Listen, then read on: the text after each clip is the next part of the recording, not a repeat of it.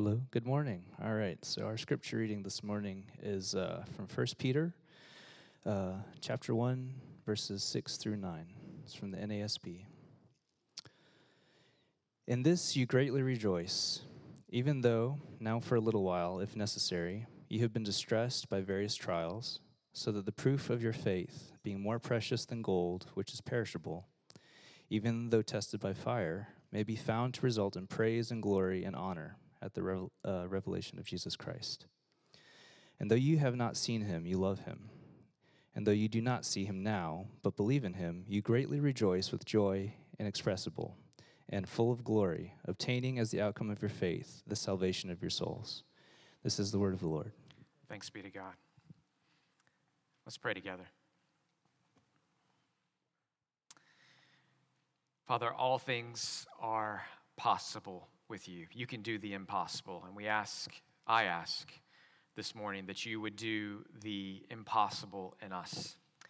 Give us a new way to see the hard things in life, a new way to see our suffering, a way that turns our default reactions upon their heads. Lord, may we be able, as we walk away from here, to say the same as Peter, to say the same as Paul, to say the same as all these who have believed upon the gospel and the scripture that our suffering is not loss but gain, is not sorrowful but brings joy. Lord, may we see why that's the case, and may you change the game for us as we consider our suffering this morning. We ask this in Jesus' name. Amen. What comes to mind when you hear the term game changer? Game changer. What do you think of? Maybe it's an invention that comes to mind, or perhaps it's an exceptionally gifted person who's a game changer, or a specific event in history. Here's a moment in time that was quite literally a game changer. It was November 30th, 1876. 1876. It was the day of the Yale Princeton annual football game. Yale's quarterback is about to be tackled for a loss, but before he goes down, he makes a forward pass. That forward pass is caught for a Yale touchdown, and the Princeton sideline erupts in protest. That's not part of the game. The referee on that day settled the matter by appealing to an unbiased authority. He flipped a coin. And on the basis of a coin toss, the forward pass was allowed to stand. It took years to catch on, but the forward pass developed into a literal game changer for the sport of football. It was the forward pass that brought a young man from Evergreen, Alabama, to be a wide receiver for Paul Bear Bryant, and in Bryant Hall, room 301, to hear and understand the gospel for the first time. That receiver won two national championships, but more importantly, Jesus won his heart while he was here at the university. That receiver received Christ as he believed the gospel there in Bryant Hall. And that re- receiver went on to have a son who he named Keith Jr., KJ. That receiver was my father. He raised me. He raised me to know and love the Savior he came to know and love here as a wide receiver at the university. So, I guess you could say that the game changing forward pass was indirectly game changing for my life as well. It's amazing that for someone who can't catch, how deeply my life has been impacted by the invention of the forward pass. It's amazing that the course of one's life could hang upon the throw of a ball or the flip of a coin. But that's why the Bible gives us this reassuring news God is in control of all such things. The flight of a bird from a bush, the fall of a hair from your head, the roll of the dice in the lap. God leaves nothing to chance in his universe, even the small things, because, like the throw of a ball or the toss of a coin, anything can be game changing. Here is one more example of a game changer, one that goes a bit deeper and touches upon the heart. Suppose you have two men who work at a very tedious job. They each sit in a room by themselves and work on a computer doing something like macro data refinement. They take raw data, they take the numbers, and they sort them.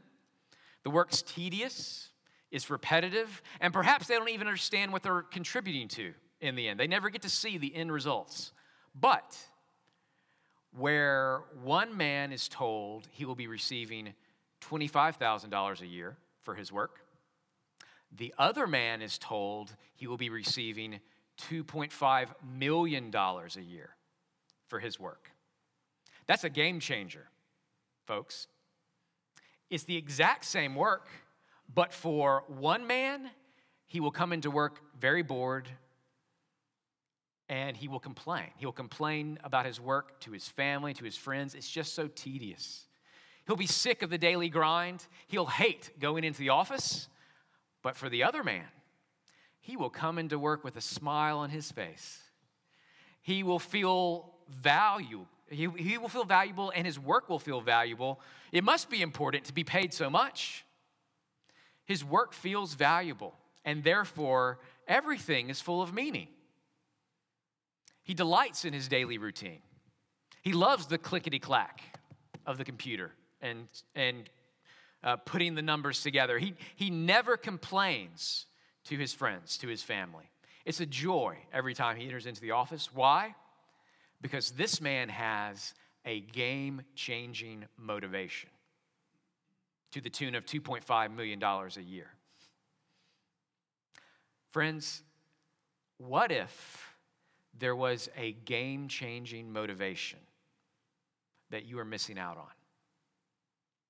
What if there was a game changer that could turn on its head the way you respond to suffering, to the bad things in life?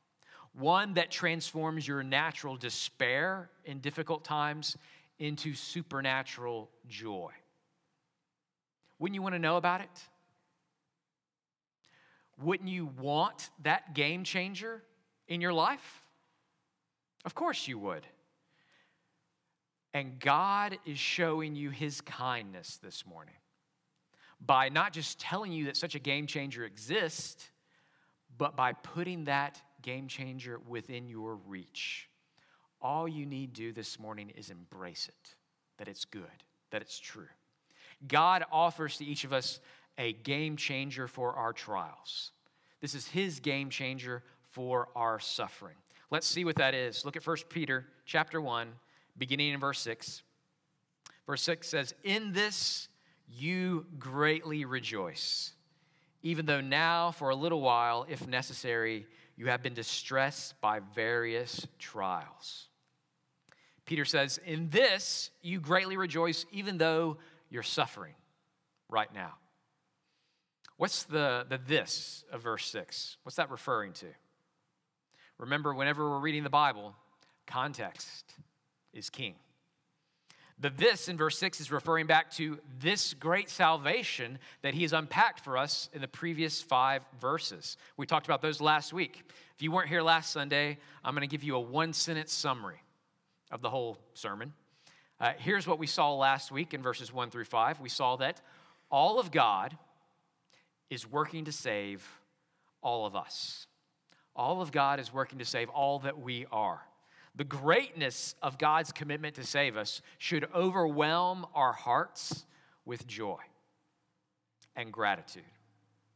This is why Peter says, In this, this great salvation, in this you greatly rejoice, even though you're suffering right now.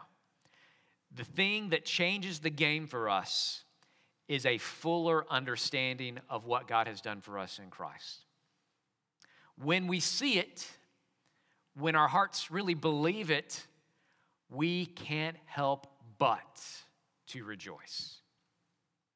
Our response will be like the man who thought he was working for $25,000 a year, but then is told, no, you're getting 2.5 million a year for this work. Wow, I mean, that would change our attitude, wouldn't it? In a moment.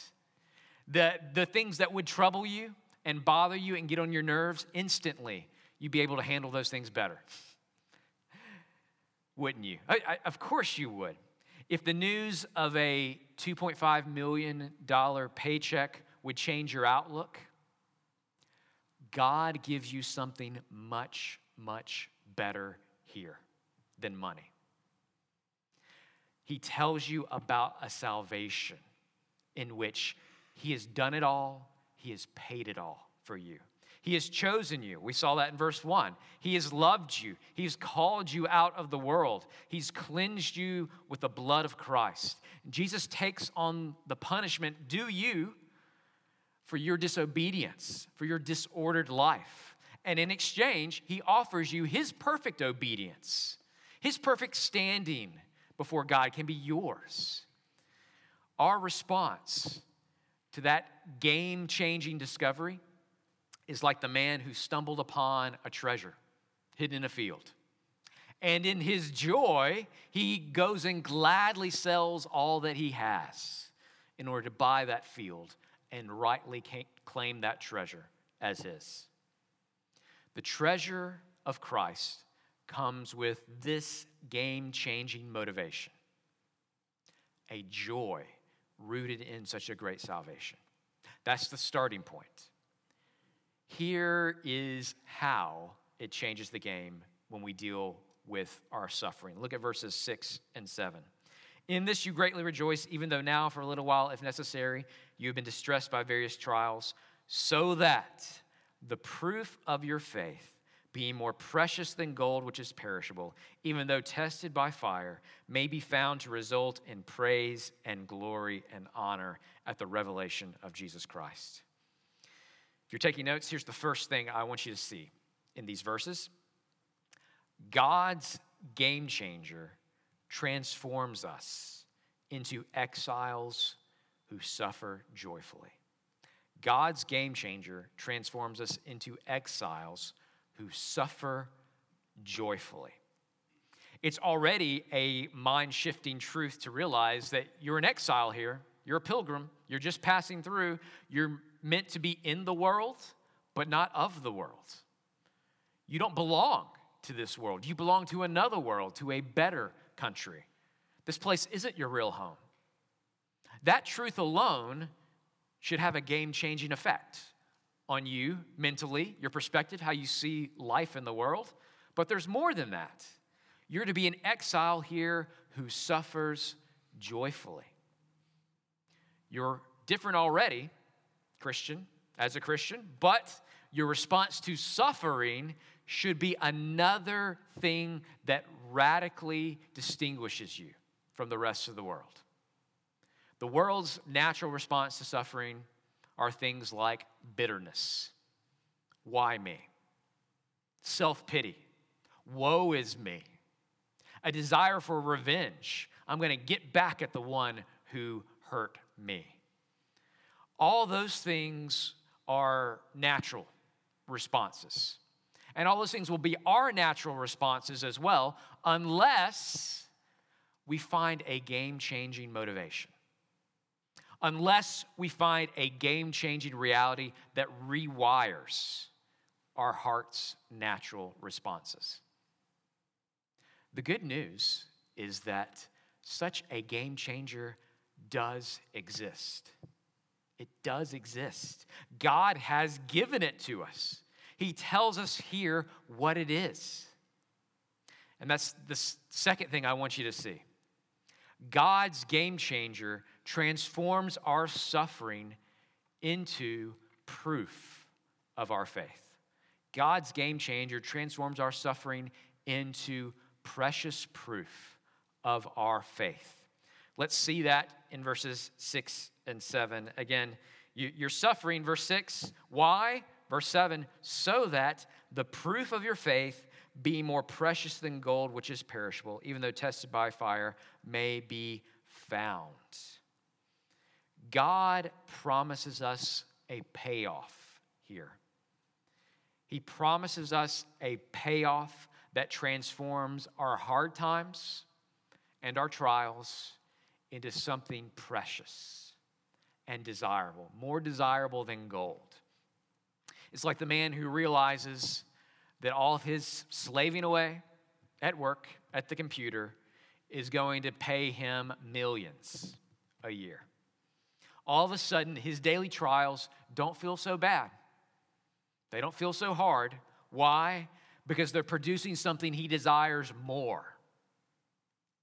They're producing something that he values more. The paycheck is worth all the pains. The paycheck transforms the pains into something not that bad, into something that's very bearable. Why? Because the paycheck is so much greater than the toil is difficult. What's the promised paycheck in verse 7? It is precious proof. Precious proof that your faith is real. When we make it through times of suffering by trusting in Jesus, it's like you've just been given gold. There it is. Precious proof, more to be treasured than gold. It's been refined like gold in the fire of affliction, and it's proof that you really do trust Jesus. He really did make a difference in how you handled that bad situation, in how you handled that loss of a loved one. He really did make the difference. He really did give you joy when it felt like joy was impossible. He really did make you feel in your distress a sense of His fellowship in your suffering. I'll ask you, how much would you be willing to suffer if the paycheck at the end was proof that you really do belong to God? How much would you be willing to suffer? What trials would you be willing to endure if the payoff in the end was proof positive that your faith was authentic? That Christ in you is an undeniable reality? How much would you be willing to suffer? Peter says in verse 7 that this kind of proof is more valuable than gold. The trials and tribulations of life can give us something more precious than the keys to Fort Knox and to all the gold we have on reserve. This brings a new calculus to life. Our trials can be better for us than our triumphs. Our hardships better than money in the bank. This is a game changer, isn't it? The game changer here is that God transforms our trials into precious proof of the genuineness of our faith, into precious proof that the gospel really has changed us. Jesus proves himself real in our hearts in, in our moments of greatest distress. One of my favorite illustrations of this, and you may have heard it before, you will hear it again, is from the life of John G. Paton. He's a Scottish missionary to the South Pacific Islands when the people were literally cannibals. Uh, one of my nephews is named Paton after John G. Paton. Paton records this in his autobiography. He, he says, One night he was on the run for his life. Again, this happens over and over again in his book. He's on the run for his life, and he climbs up a tree. And as an old man now, he's writing his autobiography, reflecting on this. And this is what he says He says, The hours I spent there in that tree live all before me as if they were but yesterday. I heard the frequent discharging of muskets and the yell of the cannibals. Yet I sat there among the branches as safe in the arms of Jesus. Never in all my sorrows did my Lord draw nearer to me and speak more soothingly in my soul than, in, than when the midnight moon flickered among those ch- chestnut leaves and the night air played on my throbbing brow as I told all my heart to Jesus. alone, yet not alone. If it be to the glory of my God, I will not grudge to spend many nights alone in such a tree, to feel again my Savior's spiritual presence, to enjoy his consoling fellowship. If thus thrown back upon your own soul, alone, all, all alone, in the midnight, in the bush, in the very embrace of death itself, have you a friend who will not fail you then? Have you? Have you a friend who will not fail you then? You'll have that friend and you'll have the proof, Peter says, when you go through various trials. And that is a precious thing. The proof is far more valuable than whatever pains you took to get it. God can transform whatever trial you're going through into something far more valuable precious proof of your faith. That's the second thing I want you to see. Here's a third, which is also in verse 7. God's game changer transforms our suffering into our praise at the king's return. God's game changer transforms our suffering into our praise at the king's return. Let's look at that in verse 7. Why are we suffering? So that the proof of your faith be more precious than gold, which is perishable, even though tested by fire, may be found to result in praise and glory and honor at the revelation of Jesus Christ. It's game changing when we no longer see hardships as pointless evils that come into our lives. If you're here this morning and you're an atheist, an agnostic, a materialist, and naturalist, any of the above, how do you see your bad circumstances? You can only see it as a bit of bad luck, right? If the universe is just the product of random chance, then all the bad things that happen to you are just random chance as well. They're just bad luck. There's no point, there's no purpose. You ought to wallow in self pity, and you do when bad things happen. When the cancer diagnosis falls in your lap. Because the universe randomly dealt to you a bad genetic hand. Some people win the genetic lottery, it's said. And look, I got scoliosis and an overbite. I mean, it's, that's, the way, that's the way you feel as an atheist. It's all just chance for you. What more is there to say? Christianity says there's a lot more to say. Christianity says that there is a truth, a game changing reality, one that transforms our trials, our hardships, our distresses into praise and glory and honor at the end of history. This is a truth that enables us to say with Paul, Now I rejoice in my suffering. To say with James, Count it all joy when you encounter various trials.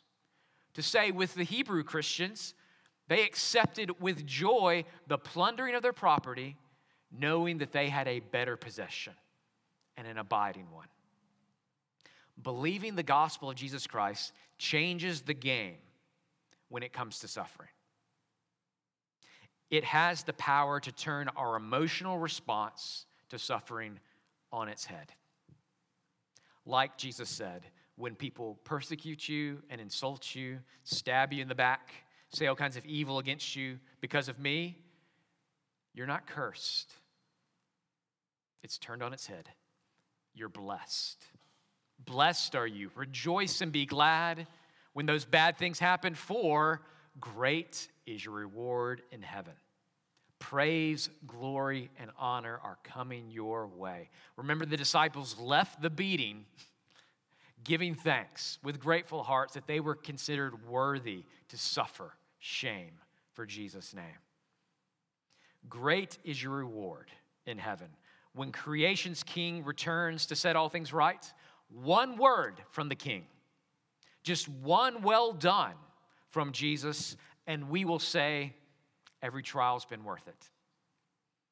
I never made a sacrifice that hasn't been abundantly repaid by Jesus. I'll never forget a conversation I once had with uh, an Englishman, uh, Tim Chester. We were in Sheffield, England, sitting in his front room, a terraced house, so up a, up a hill, small room, s- sipping cups of tea. And he said this to me He said, There will always be a price to pay for doing gospel ministry. There will always be a price to pay for doing gospel ministry. He was right. There is. But, he said, when you see it in that light, it always feels like a price worth paying. However bad the thing is, this is the price I have to pay to serve Jesus. It is worth it. It feels light in comparison. Leaving family, leaving all your support systems behind is a big deal. But it will feel much, much smaller when you see it as the price you're paying to do gospel ministry. Reducing all you have in the world to what you can carry on a plane feels like a big sacrifice until you see it this way I'm doing this for Jesus. And Jesus is too good not to abundantly repay. God will transform our suffering into our praise, our glory, our honor at Christ's return. That's the third thing I want you to see. Here's the fourth and final it's in verses 8 and 9. It's this God's game changer is a joyful faith which saves our souls. God's game changer is a joyful faith which saves our souls. Look at verses 8 and 9. Verse 8 says, And though you have not seen him, Jesus, though you have not seen him, you love him. And though you do not see him now, but believe in him, you greatly rejoice with joy inexpressible and full of glory, obtaining as the outcome of your faith the salvation of your souls. The common thread between verses 8 and 9, really verse 7 as well, is faith. Faith. It's easier to see that in the original Greek than it is to see in English. In English, when it's a noun, we use the word faith. When it's a verb, we say what? Believe. Two words that look very different, but it's the same. In Greek, the noun and the verb is the exact same with a different ending on it. So it's obvious. Uh, he's talking about faith in every verse. Uh, it's really obvious to the original hearers that Peter is highlighting the importance of faith. So we need to ask ourselves what is faith? And why is it important? The writer of Hebrews defines faith like this Hebrews 11:1 says, "Now faith is the assurance of things hoped for, the conviction of things not seen."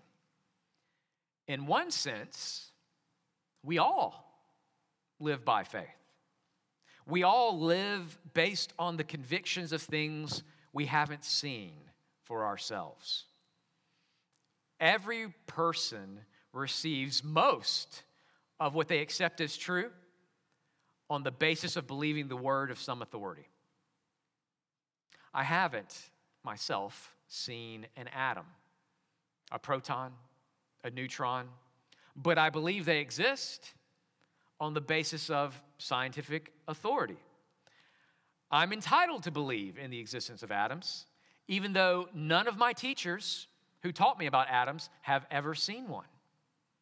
Most scientists alive have never examined things down to the atomic level. They're also receiving their information based on authority, people who told them, just like me. Faith is the conviction of things we don't see for ourselves, but receive on the basis of authority. Why is that important? Because misplaced faith can have dire consequences. Look ahead with me to one verse in chapter 2. Chapter 2, verse 11 says, Beloved, I urge you as aliens and strangers, as exiles, to abstain from fleshly lusts which wage war against the soul. Peter says there are desires, natural fleshly desires that wage war against your soul, that are destructive to you at your most fundamental level. But what if you believe that all your natural desires should be indulged? What if you've been taught on the basis of some authority that the heart wants what the heart wants and you just got to go with it? That's a good thing. You've received by faith from an authority that it's wrong and repressive for me not to act out my desires. What you have in that case is a misplaced faith. A misplaced faith that elevates your desires, your lust, to the ultimate place in your heart, to God's place in your heart, and now everything else must bow and give way to those desires. In that moment, those desires have become my functional God. I listen to them with no regard for God's will or design. And in time, if I continue to do this in time, I may even reinterpret my identity through those desires. But all the while, my treason against God and His design is doing damage to my soul. It's waging war against my soul. I may not recognize it, I may not see it, but I do know I'm not really happy. I'm not really satisfied. But my faith in my desires tells me what's the answer? Go deeper still, pursue it still more. And that wages war against my soul. The war goes on and on. In contrast to this, look again at verses 8 and 9. Though you have not seen him, you love him. And though you do not see him now, but believe in him, you greatly rejoice with joy inexpressible and full of glory, obtaining as the outcome of your faith the salvation of your souls. If misplaced faith in my desires damages my soul, then a well placed faith in Christ obtains salvation, the salvation of my soul. Faith put in the proper place based upon ultimate authority, God's authority, produces this. Verse 8, it produces joy. Joy inexpressible and the salvation of our souls. Verse 9. We've have the incredible joy here recently to see several atheists through their time here at ABC to come to faith in the Lord Jesus Christ. Inc- incredible. I'm so, I'm so excited. I'm so thankful to the Lord. One of the things I've told them, and their own experience confirmed, was that moment when the light comes on, when you realize not only is all this stuff about Jesus good, but it's true, and I believe it's true for myself. That moment, they confirmed, was one of profound joy, but I warned them in advance. It will be quickly followed, often quickly followed by an oh no. This changes everything. All my life now has to get in line with a truth that is this massive. I'll say the same thing to you today. If you're here today just exploring what it means to believe, maybe you felt the warfare of your own desires in your heart, and you're looking now for something bigger, something better, a bigger and better source of joy. You're looking for something truly game changing. If that's you, I'm so glad you're here. You're on a journey, a journey that takes time. We won't rush you or try to manipulate you in any way. ABC is a safe place for you to ask your questions and discover Jesus because we recognize this is a process. You're on a journey, but we do want you to come to this great discovery in the end. We want everyone to discover this great game changer. We want you to come to this place and say, Though you have not seen him, you love him. And though you do not see him now, but believe in him, you greatly rejoice with joy inexpressible and full of glory, obtaining as the outcome of your faith the salvation of your souls. Let's pray. Father, I pray that every heart here would be responding with faith.